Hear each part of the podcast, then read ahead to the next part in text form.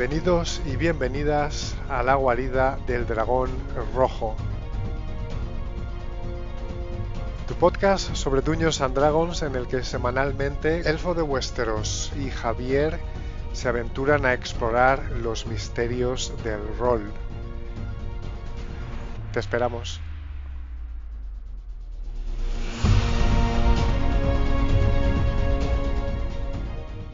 Bienvenidos y bienvenidas a la guarida del dragón rojo. Mi nombre es Javier y como siempre a mi lado tengo a mi gran amigo y socio en este proyecto, Elfo de Westeros. Hoy vamos a hablaros del combate. Este será un episodio doble. En la primera parte, Elfo y yo vamos a daros una serie de consejos que podéis utilizar para crear escenas de batalla memorables para vuestras aventuras. Vamos a daros consejos específicos sobre cómo diseñar encuentros divertidos y emocionantes para vuestras partidas. Pues sí, y en el próximo episodio vamos a tomar un punto de vista diferente, encaminado a ayudaros a encontrar la inspiración, comentando para ello grandes batallas históricas, escenas cinematográficas de combate y otras expresiones artísticas y referencias para hacer volar vuestra imaginación. Un apunte rápido antes de empezar con el podcast de hoy. Hemos lanzado el podcast en Twitter, nos podéis ya encontrar en esta red social, la guarida del dragón rojo. El username es lgddr barra baja podcast, o sea, las iniciales de la guarida del dragón rojo barra baja podcast. Y si tenéis algún comentario, feedback o alguna pregunta que os gustaría que respondiéramos en el podcast, por favor no dudéis en contactarnos vía Twitter. Vamos pues con el episodio de hoy, con consejos prácticos para crear encuentros de batalla memorables ¿Estás conmigo, Elfo? ¿Cuento con tus huestes para esta batalla? Por supuesto, Javi. ¡A por orcos!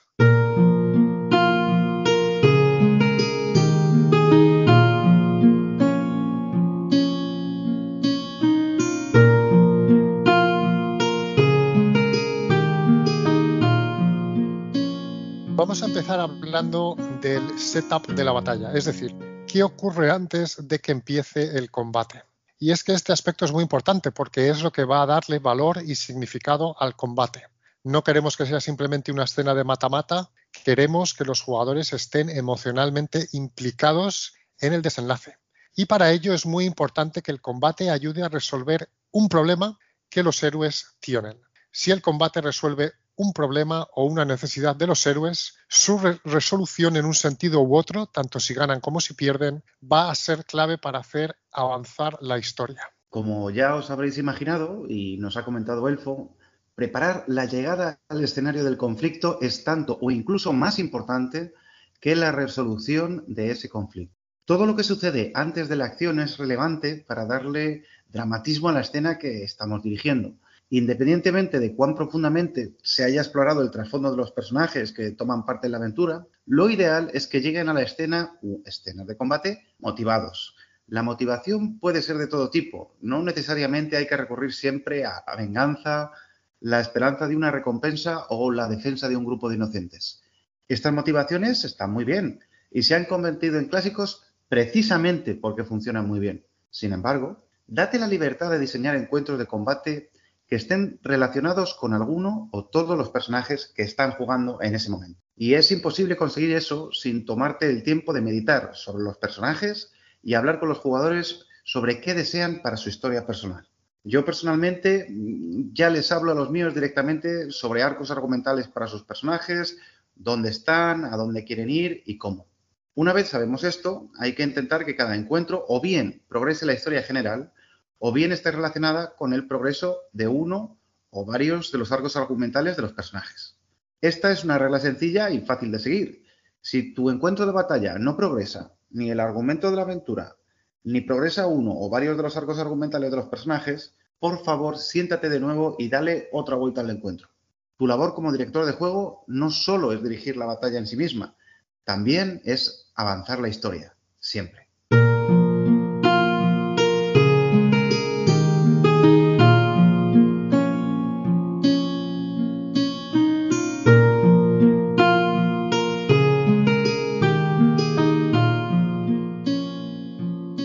Hablar ahora de lo que ocurre alrededor de la batalla en sí, el, fondo, por así decirlo. Javi, creo que tú eres muy bueno en esto y tienes algunas ideas interesantes que, que compartir. A ver, cuéntanos. No hay nada más aburrido que un decorado cutre o que esté poco trabajado.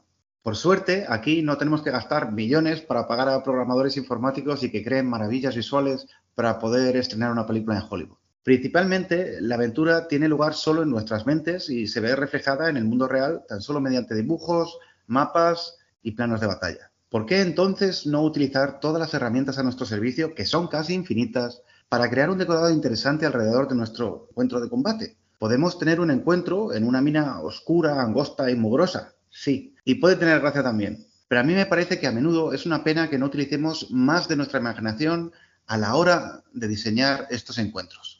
Piénsalo de esta manera. Debes intentar incluir siempre un decorado interesante que sea dinámico alrededor del tablero de juego. Cerca, como para sentir el peligro o el asombro, pero justo más allá del alcance de los jugadores. Este es un truco que se puede utilizar para incluir también antagonistas muy superiores al nivel del grupo pronto en la aventura. Presentar a villanos recurrentes muy poderosos y un sinfín de utilidades. ¿Alguien dijo que no se podía tener una batalla contra un dragón gran sierpe a nivel 1?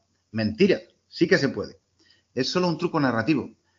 Enfrenta a tus personajes a criaturas de su nivel y en un segundo plano describe una gran batalla con ese dragón. Quizá incluso mm, que les caiga alguna escopo encima o sufran algún pequeño daño colateral durante el combate. Incluir este tipo de escenas no solo es importante para fascinar a tus jugadores, también lo es para que encuentren su lugar en el mundo y puedan tener su momento de gloria. Mi consejo es ese, si es posible, siempre pinta un escenario alrededor de la escena donde está pasando algo. Si es algo importante para el desarrollo de la aventura y los personajes, mejor todavía.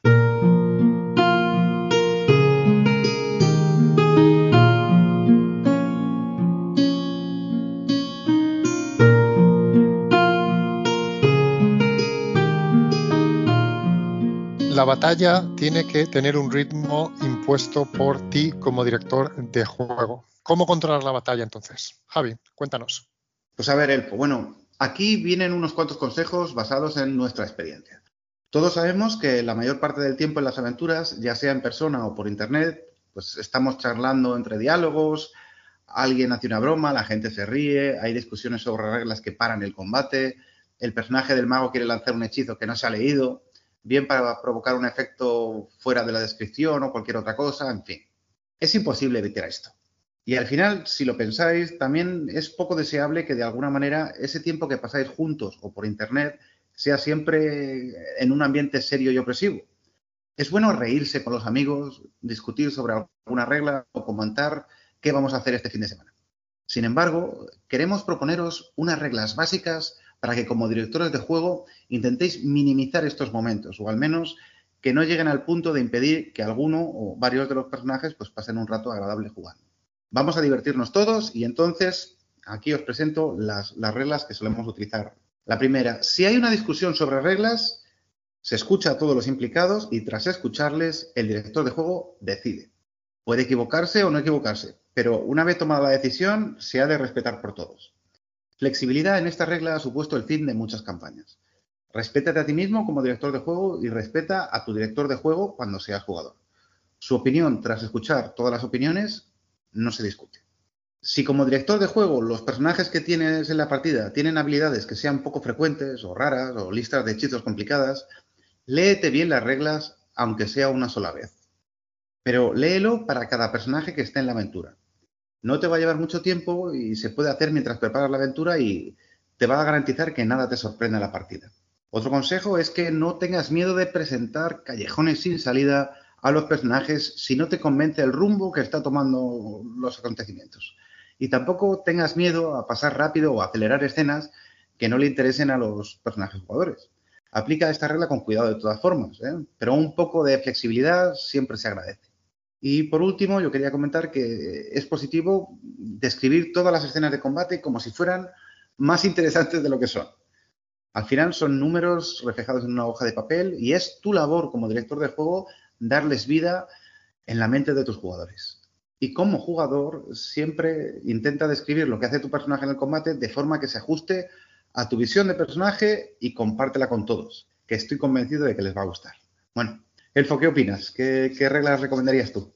Bueno, me parecen excelentes tus consejos, realmente me parecen best practice y, no cambiaría nada. Lo único que añadiría a la segunda, al segundo consejo que has mencionado sobre el director de juego leyéndose bien todas las reglas, estoy totalmente de acuerdo, pero a esa regla añadiría por hacer referencia al contexto por pandemia en el que nos encontramos, en el que todavía se juega muy a menudo online en, en plataformas como Roll20 o quizás, bueno, para grupos de amigos que viven en países distintos o en ciudades distintas. Lo único que añadiría, como decía, es que los combates online a través de Roll20 pueden hacerse en ocasiones lentos o perder un poco el dinamismo, ¿no? Creo que esto puede ocurrir por el hecho de no estar juntos físicamente, ¿no? Porque generalmente yo creo que se está menos presente al estar online y especialmente cuando se juega sin cámara, porque bueno, a veces los jugadores pues se pueden poner a hacer otras cosas en el ordenador o bueno, te, te muteas y hay pequeñas distracciones y demás y bueno, la capacidad de atención es menor. Y esto es un tema que en sí puede dar para un futuro podcast, ¿no? Cómo mantener esa atención, cómo jugar online, pros y contras, etcétera. Pero bueno, lo que yo quería añadir es que antes de la aventura, el director de juego sería muy bueno que pidiera a los jugadores que preparen todo, sus hechizos, sus fichas, sus ataques especiales, todo, ¿no? Que lo tengan todo bien pensado y bien mirado, para que cuando estén en el combate, que, que puedan empezar a pensar inmediatamente qué van a hacer en su siguiente turno y eh, cómo funciona su clase y sus habilidades. ¿no? no hay nada peor en este contexto de poca atención al estar online que tener que em, parar el combate mientras alguien mira un hechizo durante 10 minutos o eh, porque no están seguros de cómo funcionan sus clases, etcétera. ¿no? El, el, director de juego, en ese sentido, tiene que saberse bien las reglas, sí, pero también tiene que estar encima de los personajes jugadores para que conozcan bien sus personajes y sus fichas y para intentar así que el combate no se detenga.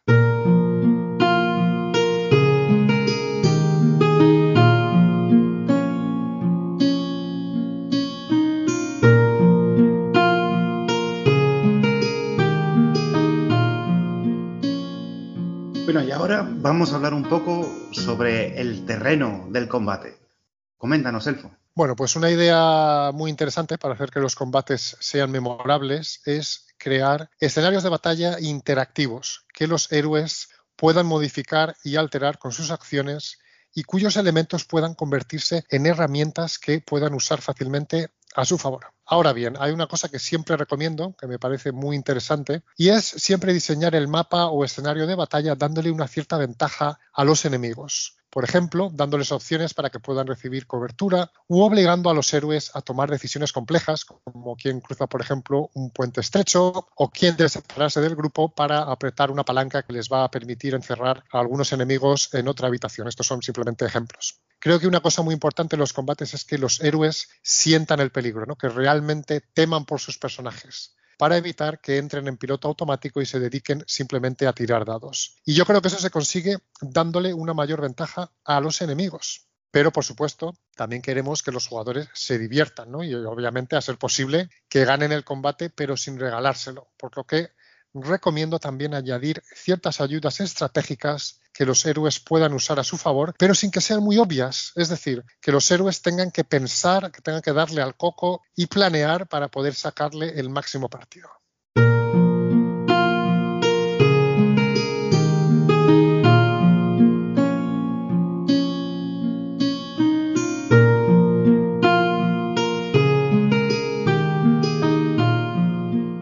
¿Cómo deberían comportarse los enemigos en el combate? Bueno, generalmente los héroes entran en un dungeon o, en el escenario de batalla y bueno, el piloto automático rolero pues dicta que van avanzando por habitaciones o estancias o escenarios de batalla y que en cada estancia pues hay una serie de enemigos que están poco menos que esperando que aparezcan los héroes, ¿no?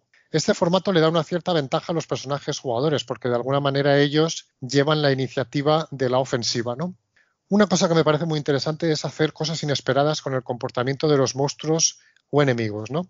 A ver, estos monstruos o enemigos no van a estar ahí esperando todo el día, ¿eh? mirando a la pared de la cueva a que vengan a darle de, de, mamporros, ¿no? Estos enemigos tienen cosas que hacer, igual que tú que yo. Y una idea es que, por ejemplo, en vez de siempre sorprender o encontrar a los enemigos al abrir una puerta, pues que los héroes encuentren, por ejemplo, la estancia vacía, entren, observen lo que hay dentro, hablen, discutan, y que de repente se abra otra puerta y sean los monstruos los que les sorprenden a ellos y que sean los monstruos los que llevan la iniciativa. Esos monstruos pues pueden haberse ausentado momentáneamente de la estancia, ¿no? Para hablar con sus compañeros, hacerse un sándwich o qué sé yo, ir al baño, ¿no? Eso enlaza con lo que comentaba antes de intentar darle siempre una cierta ventaja a los enemigos, ¿no? Que no sean solo pasmarotes, incluso que sean ellos los que emboscan a los héroes. Y eso yo creo que puede hacer de los combates, eh, bueno, pues escenarios mucho más reales o, interesantes. ¿Qué opinas tú, Javi? Pues pienso que, que tienes toda la razón, Elfo. Por favor, pensad en los antagonistas como criaturas que pertenecen a un ecosistema. Este es un ecosistema en el que al menos hasta ahora han conseguido sobrevivir. No todos los enemigos pueden ser suicidas solitarios encantados de ser destrozados por sus enemigos. Aunque sea complicado, como director de juego, al diseñar la aventura, intenta ponerte en los zapatos de estos antagonistas, ya sean humildes goblins, asaltantes de caminos o dragones milenarios.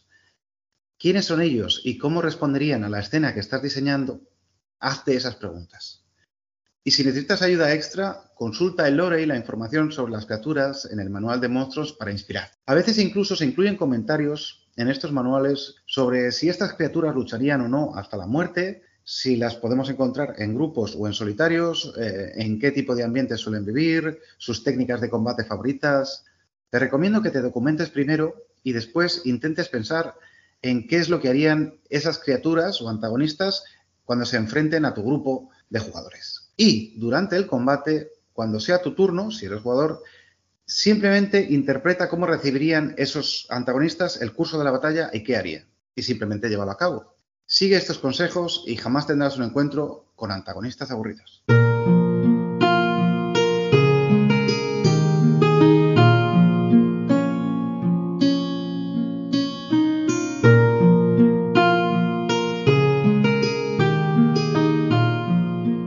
Una cosa interesante que he observado en mis años jugando a Dungeons and Dragons, siguiendo con el tema de los enemigos, es que hay dos tipos claros de, en mi opinión, de directores de juego o dos perfiles. Seguramente hay muchos más, pero bueno, hay dos perfiles quizá muy generales que tienen que ver con, eh, con cómo estos directores de juego gestionan los combates y la cantidad y el poder de los enemigos. ¿no?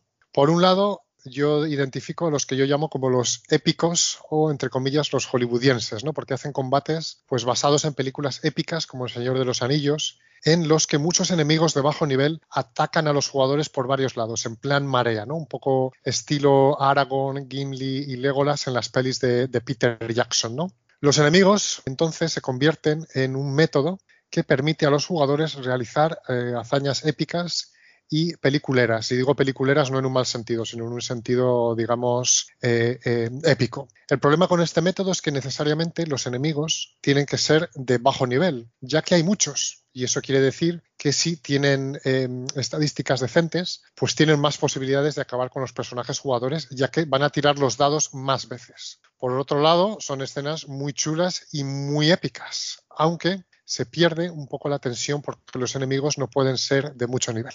Además, este tipo de escenas, en mi experiencia, suele descontar la exploración de un entorno determinado a favor de una mayor carga bélica y eh, de una mayor carga épica. Por otro lado están los directores de juego que yo llamo, entre comillas, dungeoneros, que son los que favorecen un entorno de exploración, que suele ser un dungeon, de ahí el nombre, como por ejemplo unas cuevas, unas minas abandonadas, unas ruinas, etcétera.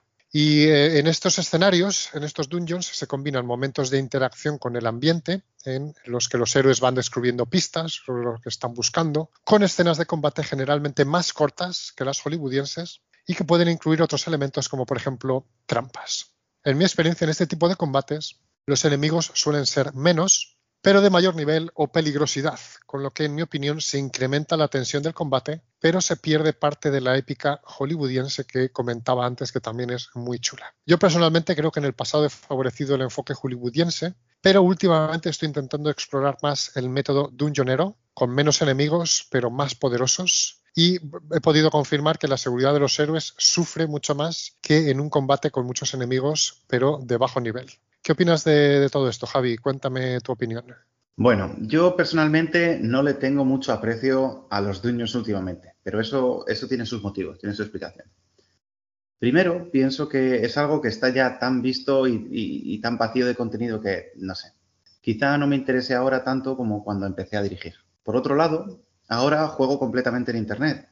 Y las mecánicas con niebla de batalla de las plataformas de tableros virtuales que he probado hasta ahora, pues me parece que son un engorro, paran completamente el combate y no hacen que los encuentros sean más excitantes, sino a menudo más frustrantes. No entiendo el sentido como director de juego tampoco de vedar a los jugadores una parte de algo, en este caso un mapa que les estás presentando y que tú ya conoces. Yo aconsejaría darle otra vuelta a la presentación en ese caso. También vamos a pensar en el, concepto de dungeon por un momento y, por qué son así. ¿no? Yo tengo mi propia teoría. Los dungeons o cavernas o cuevas o agujeros con pasadizos al borde de un pueblo, ciudad o asentamiento ¿eh? en la aventura que nos vamos encontrando son, en mi opinión, como como una medida antigua de imponer una limitación a los bordes de lo que está permitido en, esa sociedad, que de alguna manera ha permeado la literatura y el arte y posteriormente, pues de ahí los juegos de rol y, los videojuegos actuales. La cueva en el borde de la civilización, infestada de enemigos, con un tesoro dentro, se ha convertido en la regla de oro, ¿no? el estándar de los juegos de rol. es un símbolo del peligro y la aventura y si lo piensas realmente, la propia existencia de esa cueva lo que hace es proteger a, la gente que está fuera de ella. El peligro normalmente que nos aguarda en la oscuridad, en lo profundo de una grota rodeada de trampas, no es precisamente peligroso para nosotros. Es quizá de alguna manera solo la satisfacción de una fantasía poder ir a un lugar prohibido, entrar en ese lugar oscuro con una espada y, derrotar a lo que tememos. ¿Es eso algo malo? Bueno, funciona, y lleva funcionando muchos años y probablemente funcione muchos más años en videojuegos, historias, etc.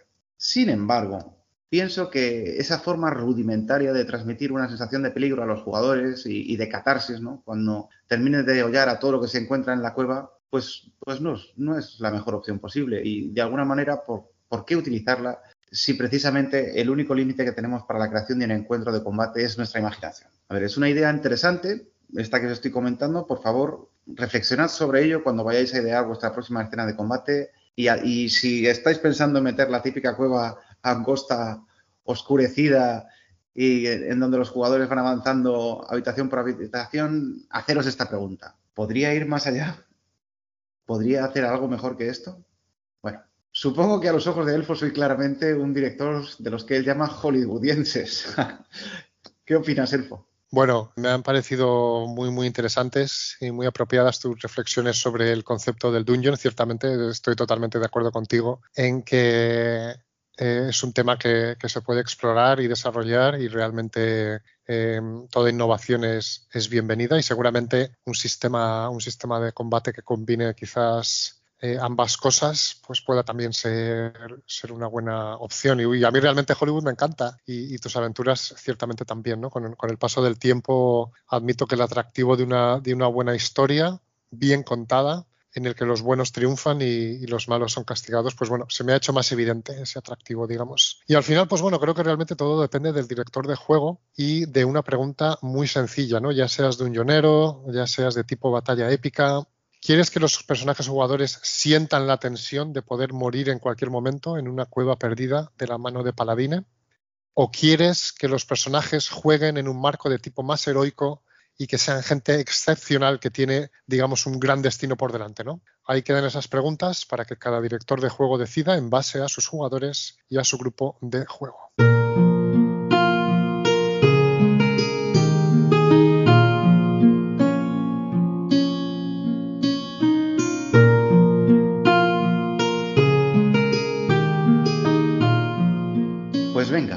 Para terminar, yo os voy a proponer un encuentro que dirigí yo hace tiempo.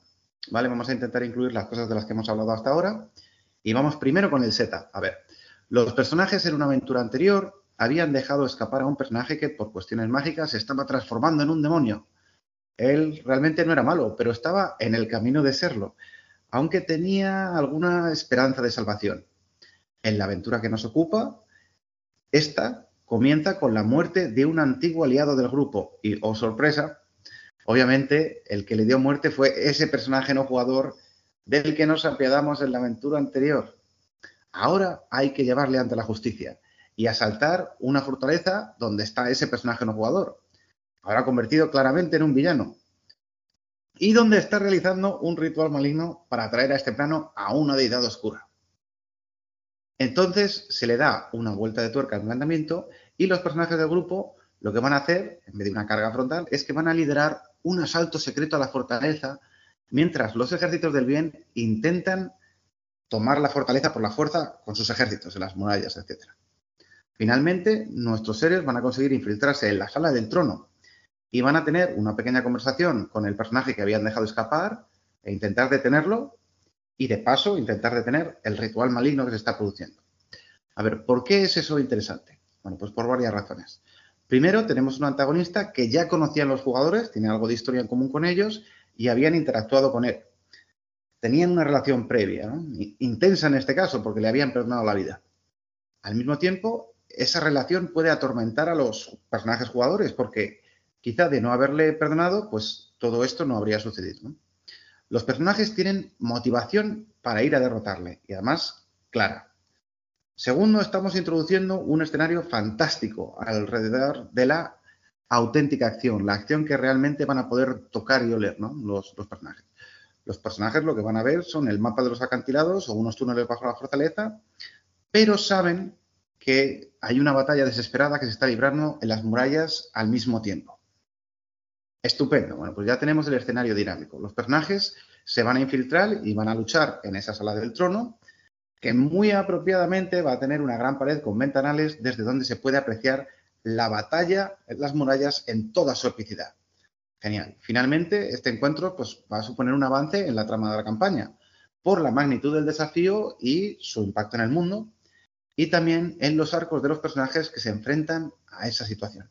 Me parece un ejemplo excelente, Javi. Gracias por compartirlo. Creo que creo que da claves que, hemos compartido en este podcast y las, eh, las, aplica perfectamente. Y por supuesto recuerdo con mucho afecto aquella aventura y, este combate tan épico e interesante. Y eso que tuvo lugar hace probablemente más de 10 años. Supongo que una buena manera de saber si un combate es un gran combate es prestando atención a si lo recuerdas al cabo de más de una década. Es decir, si es memorable y en este caso lo es.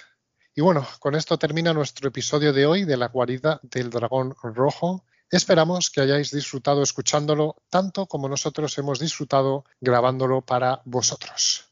Vamos a poner el podcast en Spotify, Google Podcast y otras plataformas.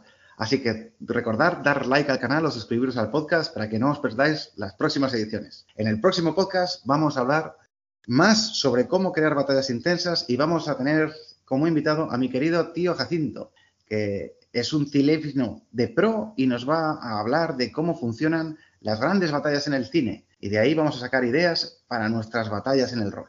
Sí, estoy deseando que, llegue el momento. Va a ser súper chulo hablar de cómo el cine nos, nos puede dar recursos para nuestras batallas. Bien, con esto acabamos. Muchas gracias a todos y todas y hasta la próxima edición del podcast. Hasta pronto, que la magia del rol os acompañe.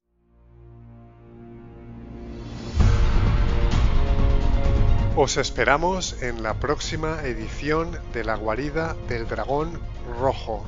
Hasta pronto, aventureros.